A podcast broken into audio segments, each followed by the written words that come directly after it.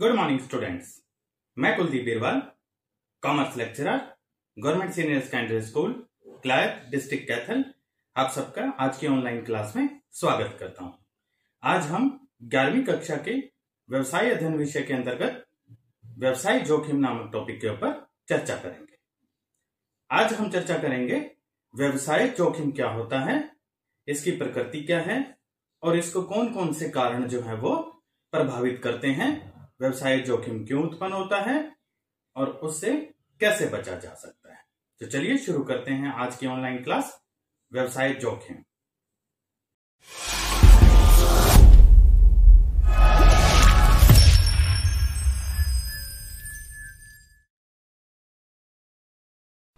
तो चलिए शुरू करते हैं व्यवसायिक जोखिम, जो कि 11th क्लास का बिजनेस स्टडी का तीसरा चैप्टर है। इसके अंतर्गत जो है वो हमेशा की तरह हम फिर एक उसी प्रकार की एक लाइन से हम शुरू कर रहे हैं, जैसा कि हर वीडियो में हम करते हैं, जिसमें कहीं ना कहीं हमारे आगे आने वाली जो कंसेप्ट है, ये जो चैप्टर जो हमने शुरू किया है, ये जो ऑनलाइन क्लास हमने शुरू करी है, उसका थोड़ा सा आइडिया हो जाता है। तो लाइन क्या है, ये अनिश्चितता जोखिम को जन्म देती है या फिर अनिश्चितता जोखिम की जन्मदाता है। अनिश्चितता मतलब ऐसी चीज़ जिसका हमें पता नहीं है। तो जिस चीज़ का हमें पता नहीं है, आगे आने वाले समय का हमें पता नहीं है, तो हम ये नहीं कह सकते कि आगे आने वाले समय में हमें किस प्रकार की परिस्थितियों का सामना करना पड़ेगा। तो उस परिस्थिति को हम जोखिम की श्रेणी में हम ले लेते हैं कि हो सकता है ये हो जाए, हो सकता है वो हो जाए। तो अनिश्चितता हो सकता है मतलब हो भी और ना भी हो। तो उसी के बारे में आज हम चर्चा करेंगे, व्यवसायिक जोखिम, हमें क्या क्या जोखिम हो सकते हैं इन फ्यूचर और उसके लिए हम किस प्रकार से हम तैयारी करके चलें। तो इसलिए इस लाइन से आपको थोड़ा सा एक आइडिया हो जाएगा कि अनिश्चितता जोखिम की जन्मदाता है। चलिए आज हम क्या सीखेंगे, व्यवसायिक जोखिम का अर्थ हम सीखेंगे कि क्या होता है वो, व्यवसायिक जोखिम की प्रकृति हम जानने का प्रयास करेंगे, नेचर कैसी है उसकी, और अंत में व्यवसायिक जोखिम के कारणों का पता लगाने का हम प्रयास करेंगे। चलिए शुरू करते हैं। सबसे पहले व्यवसायिक जोखिम का अर्थ, हमेशा की तरह पहले परिभाषा फिर उसके अर्थ को समझेंगे। मिस्टर व्हीलर क्या कह रहे हैं, जोखिम हानि का संयोग है, यह किसी प्रतिकूल घटना के होने की संभावना है। मतलब जोखिम जो है, जोखिम को हम किस श्रेणी में ले रहे हैं कि हानि की श्रेणी में हम उसको ले रहे हैं। हानि जैसी संज्ञा हम उसको दे रहे हैं, एक ऐसी प्रतिकूल घटना है जिसके बारे में हम सोच नहीं सकते, जिसके बारे में हम नहीं चाहते कि वो घटना हो, उसके होने की संभावना को व्यवसायिक जोखिम की श्रेणी में मिस्टर व्हीलर ने डाला है। हार्डे क्या कह रहे हैं, लागत, हानि या क्षति से संबंध में अनिश्चितता को हम जोखिम कहते हैं। ठीक है, ऐसी कोई भी लागत लग जाए जिसको हानि या फिर क्षति का मतलब कोई टूट फूट हो जाए, कोई नुकसान हो जाए, उसके संबंध में अगर कोई लागत हमारी लगने के जो है वो चांस इन फ्यूचर में हो जाए, अनिश्चितता हो जाए, तो हम उसको जोखिम की श्रेणी में हम ले लेते हैं। या फिर हम साधारण शब्दों में अगर कहें हम, तो जोखिम व्यवसाय की सबसे प्रमुख विशेषता कहलाती है हमारे बिजनेस स्टडी में। व्यवसाय में इस विशेषता के पाए जाने के कारण व्यवसायिक क्रियाओं का भविष्य में लगातार चलते रहना होता है। इस वजह से, क्योंकि हम व्यवसाय जो है वो 1-2 दिन के लिए तो एस्टेब्लिश नहीं करते, हम तो इन फ्यूचर लंबे समय चलाने तक करते हैं, और भविष्य जो है हमारा वो अनसर्टेन होता है, यानी कि अनिश्चित होता है, जिसके बारे में कुछ नहीं कहा जा सकता। अनिश्चितता जोखिम को जन्म देती है, जैसा कि हमने बिल्कुल पहले स्टार्ट करते ही जो है वो पढ़ा। कल क्या होने वाला है इस बारे में निश्चित रूप से कुछ नहीं कहा जा सकता। व्यवसाय के संदर्भ में जोखिम के कुछ उदाहरण इस प्रकार दिए जा सकते हैं, इस प्रकार से हम समझ सकते हैं, जैसे उपभोक्ता की रुचि में अचानक परिवर्तन से बिक्री में कमी आ जाए, या अनेक प्रतियोगी फर्मों के बाजार में आने से, प्रवेश कर जाने से लाभों में गिरावट आ सकती है। पहले हमारा कंपटीशन नहीं था मार्केट में, अब कंपटीशन में और भी जो है वो व्यवसायी आ गए, उससे क्या होगा, हमारे लाभ कम हो जाएंगे। स्टॉक किए गए माल के भाव में गिरावट आ जाए, मतलब जो माल हमने स्टॉक किया हुआ बेचने के लिए, वो हमने जिस कीमत में खरीदा, भविष्य में वो कीमत कम हो जाए, तो फिर वो भी हमारे जो है वो नुकसान की श्रेणी में, हानि की श्रेणी में आ जाता है। श्रमिकों के हड़ताल से उत्पादन बंद हो जाए, फ्यूचर में कभी श्रमिक किसी चीज़ के लिए हड़ताल कर दें और प्रोडक्शन रुक जाए, तो भी हमारा लॉस होगा। भूकंप से हानि हो सकती है, भूकंप किसी को नहीं पता, या फिर चोरी हो जाए, तो ये कुछ इस प्रकार से उदाहरण है समझने के लिए कि व्यावसायिक जोखिम की श्रेणी में क्या क्या चीजें हो सकती हैं। इस प्रकार व्यवसाय में सदैव हानि होने की संभावना बनी रहती है। भविष्य में व्यवसाय में हानि की संभावना को ही व्यावसायिक जोखिम कहते हैं। तो साधारण शब्दों में हो गया, व्यवसाय में हानि की संभावना को ही व्यावसायिक जोखिम कहते हैं। जोखिम को हानि कहना गलत होगा, क्योंकि जोखिम हानि नहीं बल्कि हानि की संभावना है। हुई नहीं है हानि, लेकिन हानि हो सकती है, संभावना है। तो साधारण से अर्थ में हम क्या कहें कि व्यावसायिक जोखिम से अभिप्राय अनिश्चितताओं के कारण व्यवसाय में अप्राप्य लाभ या फिर हानि होने की संभावना है। जो चीज हम नहीं सोच रहे लाभ होगा या हानि होगा, उसकी संभावना को हम व्यावसायिक जोखिम के नाम से जानते हैं। चलिए आगे बढ़ते हैं। बिल्कुल छोटा सा टॉपिक है और बिल्कुल आसान है।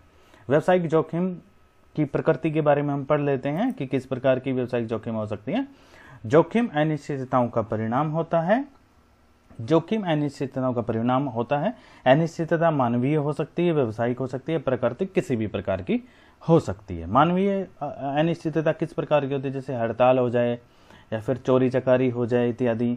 व्यावसायिक अनिश्चितता क्या हो सकती है, जैसे कि मांग का गलत अनुमान लगा लें कि फ्यूचर में मांग बढ़ेगी और ना बढ़ पाए, या फिर मूल्यों में परिवर्तन, फ्यूचर में हमने सोचा कि मूल्य इसका बढ़ेगा, ना बढ़ पाए या कम हो जाए। और प्राकृतिक अनिश्चितता जैसे कि भूकंप हो गया, सूखा पड़ जाना, या बहुत ज़्यादा बारिश बाढ़ आ जाना, या बहुत ज़्यादा हिमपात हो जाना, या कोई महामारी आ जाना, जैसे कि आज के समय में जो है वो कोविड-19 जो है एक महामारी जो है वो पूरे विश्व में आ चुकी है। तो अनिश्चितता, किसी को पता नहीं था कि 2019-20 के अंदर इस प्रकार की घटनाएं जो है वो घटित होंगी। दूसरा पॉइंट, जोखिम से बचा नहीं जा सकता। एक व्यवसायी जोखिम के जाल से नहीं निकल सकता। इसका एकमात्र कारण ये है कि व्यवसाय भविष्य के लिए किया जाता है, लॉन्ग टर्म के लिए किया जाता है, और भविष्य हमारा जो है वो अनिश्चित होता है, जिसके बारे में किसी को नहीं पता। हाँ, उन जोखिमों को हम कम अवश्य कर सकते हैं, भविष्य के लिए प्लानिंग करके आगे आएगा धीरे धीरे। चलिए तीसरा पॉइंट, जोखिम की मात्रा।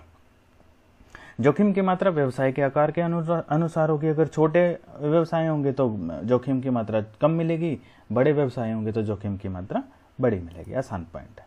जोखिम का प्रतिफल, व्यवसाय को जोखिम उठाने के बदले में जो मिलता है हम उसको लाभ कहते हैं। ठीक है, जो जोखिम उठाएगा वो लाभ कमाएगा। जितना अधिक जोखिम होगा उतने ही अधिक लाभ होने की संभावना जो है वो बढ़ जाएगी। ये एक बिजनेस का एक फंडा होता है, जो जितना जोखिम उठाएगा उसको उतना ही लाभ होने की संभावना बढ़ जाएगी। फिर व्यवसाय की प्रकृति पर जोखिम की मात्रा निर्भर करेगी। जोखिम की मात्रा जैसे जिस व्यवसाय में दैनिक उपयोग की वस्तुएं जैसे कि नमक, दाल, आटा इत्यादि का व्यापार किया जाता है, वहां पर जोखिम की संभावना कम होती है, क्योंकि माल लगातार निकलता रहता है हमारे व्यवसाय से, हमारी दुकान से। वहीं दूसरी ओर जिन व्यवसायों में फैशन से संबंधित वस्तुएं बेची जाती हैं, वहां जोखिम अधिक होगा, क्योंकि फैशन तो बड़ी जल्दी जल्दी बदलता है और स्टॉक में पड़े हुए माल के मूल्य गिरने की संभावना बनी रहती है। फैशन चला गया, माल जो है वो फिर बहुत कम भाव में जो है वो निकल पाएगा। तो ये कुछ जोखिम की हमारी प्रकृति है।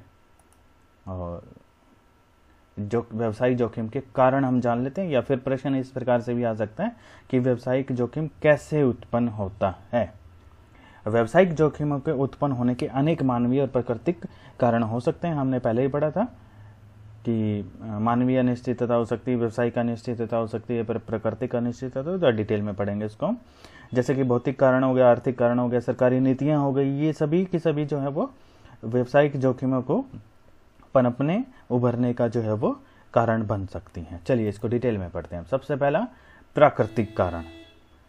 इसके अंतर्गत वे कारण आते हैं जो मनुष्य की पावर, शक्तियों से बाहर होते हैं, जिसपे मनुष्य का कोई कंट्रोल नहीं होता। मनुष्य केवल इनके बारे में सोच सकता है कि ऐसा हो सकता है, निश्चित रूप से कुछ नहीं बताया जा सकता, और इनको रोकना तो असंभव है।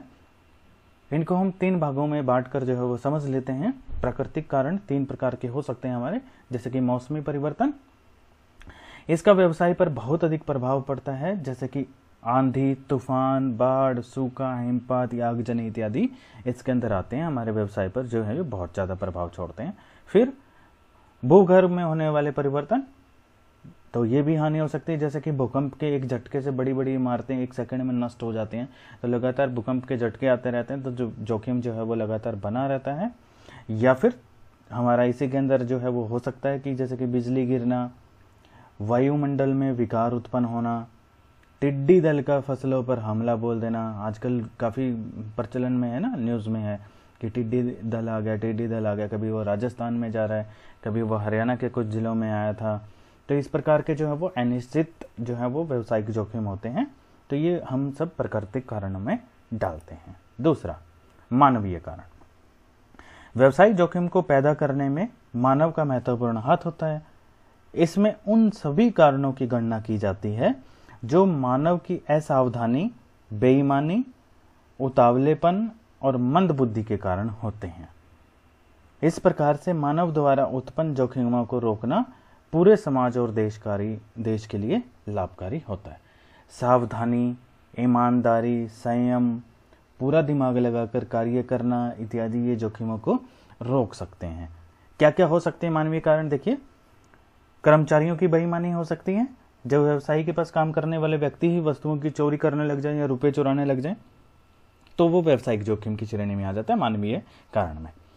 ग्राहकों की बेईमानी, जब ग्राहक माल चोरी कर लें या भुगतान करने में असमर्थ हो जाएं या जानबूझकर भुगतान करने से इनकार कर दें तो भी वो जोखिम की श्रेणी में हम ले लेते हैं। हड़ताल या तालाबंदी इत्यादि हो जाए, स्ट्राइक हो जाए, लॉकडाउन।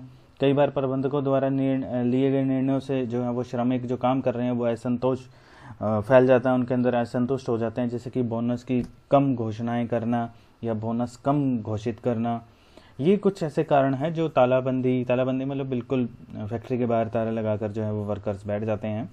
हड़ताल हो सकता है, 1-2 दिन की भी हो जाएगी तो काफ़ी सारा लॉस हो जाएगा। फिर असावधानी से काम करना भी मानवीय कारण हो सकता है। जब कभी भी व्यवसाय में स्वामी असावधानी से मांग का अनुमान लगा लेते हैं अथवा श्रमिक या किसी अन्य द्वारा गोदामों में जलती हुई बीड़ी सिगरेट फेंकने से आग लग जाती है तो ये व्यावसायिक जोखिम भी उत्पन्न हो जाता है। मतलब कार्य करते हुए असावधानी पूर्वक कार्य करना। फिर हमारा तीसरा कारण आ जाता है इसमें, आर्थिक कारण। जब कभी व्यवसाय का स्वामी असावधानी से मांग का अनुमान लगाता, आर्थिक कारण हम पढ़ रहे हैं अब। आर्थिक कारण में क्या है कि इसका संबंध बाजार में होने वाले परिवर्तनों से होता है। तो बाजार में किस प्रकार के परिवर्तन हो जाते हैं हमारे, जैसे कि फैशन में परिवर्तन हो जाना। जो चीज़ प्रचलन में आज है हमने उसको स्टॉक इकट्ठा कर लिया और अगर कल उसका जो है वो प्रचलन से चली जाए, फैशन से चली जाए, तो वो स्टॉक हमें जो है वो कम दाम में फिर निकालना पड़ेगा। जैसे आप लोगों ने दुकान में बहुत जगह देखा होगा, बाहर जो है उनके प्रिंट्स लगे होते हैं कि sale up to 70%, sale up to 50% या buy 1 get 1 free, 2 buy get 1 free इत्यादि। ये सारे के सारे क्या हैं कि ये स्टॉक निकालने के एक तरीके होते हैं। फिर मूल्यों में परिवर्तन हो जाना, वस्तुओं के भाव जो है वो कम अधिक होने का तो लगातार ही जोखिम जो है वो आर्थिक जोखिम हमेशा बना रहेगा ये। फिर इसके अलावा आर्थिक कारण क्या हो सकता है? प्रतियोगिता का प्रभाव। प्रतियोगिता के कारण यदि व्यापार में एक व्यापारी अपने वस्तुओं के मूल्य कम कर दें तो फिर अन्य व्यापारियों को भी जो वस्तुओं के मूल्य कम करने की आवश्यकता पड़ेगी। फिर इसके अलावा क्या हो सकता है? ग्राहकों को सुविधाएं प्रदान करना। जब बाजार में कोई व्यापारी ग्राहकों को विशेष सुविधाएं प्रदान करता है तब दूसरे व्यापारियों को भी इस प्रकार के सुविधाएं प्रदान करने का जो है वो दबाव आता है, तो व्यावसायिक जोखिम उत्पन्न होता है उससे, क्योंकि उसको भी ऐसा करना पड़ेगा, नहीं तो उसकी बिक्री जो है वो कम हो जाएगी। फिर उसके बाद चौथा कारण हो सकता है तकनीकी कारण। पुरानी मशीनों के स्थान पर नई मशीनों से तैयार जो है वो बाजार में माल आना। तो क्या होगा कि नई मशीनों से तैयार माल ज़्यादा अच्छी क्वालिटी का हो सकता है या फिर कॉस्ट कम होने की वजह से उसका बाजार में मूल्य कम हो सकता है। तो उससे भी जो है वो व्यवसाय में कंपटीशन बढ़ जाएगा और व्यावसायिक जोखिम को बढ़ावा देगा। फिर यांत्रिक कारण हो सकता है। कई बार मशीनों को तैयार करते समय उसमें कोई दोष रह जाता है, तब हम दूषित मशीनों का प्रयोग करते हैं, यानी कि कुछ ना कुछ उसमें से डिफेक्ट है जिससे भयंकर परिणाम आ सकते हैं। जैसे कि उस मशीन में ब्लास्ट हो सकता है या मशीन एकदम से बंद हो सकती है या कर्मचारी को चोट लग सकती है। तो उससे क्या है कि व्यावसायिक जोखिम जो है वो बढ़ जाएगा। और फिर प्रबंधकीय कारण हो सकते हैं। पूरे व्यवसाय का आधार प्रबंध होता है, प्रबंधक जो मैनेज करता है हर चीज़ को। यही पर नीतियों का निर्धारण होता है। और यदि किसी समय अकुशलता के कारण प्रबंधक अनुकूल नीतियां नहीं बना पाता अकॉर्डिंग टू मार्केट, बाजार के अनुसार, तब व्यावसायिक जोखिम उत्पन्न होने के चांसेस बढ़ जाते हैं। तो ये एक छोटा सा हमारा टॉपिक था, बिल्कुल स्टार्टिंग में आ जाता है ये 11th क्लास के बिजनेस स्टडी में व्यावसायिक जोखिम। तो हमने उसके अर्थ के बारे में जान लिया और उसके कारणों को भी हमने पढ़ा और उसकी प्रकृति भी हमने पढ़ी। आप सबके लिए टास्क दे देते हैं, आप जो है वो प्रैक्टिस के लिए इस टास्क को कर सकते हैं। और एक बार ये रिवाइज करने के लिए आप वीडियो फिर से देख लीजिएगा, ऑनलाइन क्लास ये जो अभी हमने जो है वो आपके सामने प्रस्तुत की, इसको फिर से देख लीजिएगा और आपको बड़ी आसानी से ये समझ में आ जाएगा। आप सबका धन्यवाद।